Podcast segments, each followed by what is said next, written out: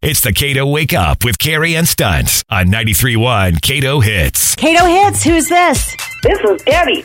Debbie, we're playing One Call Says It All. Debbie, you're listening. You've never seen the ocean? Nope. I wanted to, like, really bad. Where is somewhere that you would like to go to see the ocean? Eh, Do you have a place in mind?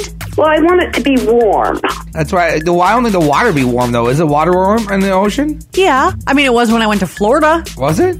I mean, you don't want to probably go to Florida right now. Well, no, no, no, I'm good. And there was somebody. I don't want to go through hurricane season. Yeah. Thanks. Did you see somebody was surfing off one of the coasts yesterday while the hurricane was starting to come in? People always do that. They're Yeah. ridiculous. Debbie, do you like to travel? On occasion, yes. Okay, and why do you think it's never been to the ocean? Usually it's been financially. The opportunity just hasn't came around. If you had a chance to go to one of the oceans, which one would you want to see? Probably the Atlantic. I feel like the Atlantic is the Hudson Bay. It's dirty, while the Pacific is like big blue. You know?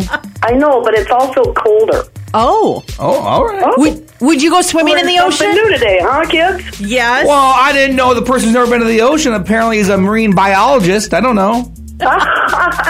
um, no, but I do like. Um, have always wanted to see the ocean. I wanted to run in the little shore when the sea was coming in, and Would you be opposed to doing a solo trip and maybe tre- uh, treating yourself a visit to the ocean at some point in your life? I think that might be right up your alley. I know it would.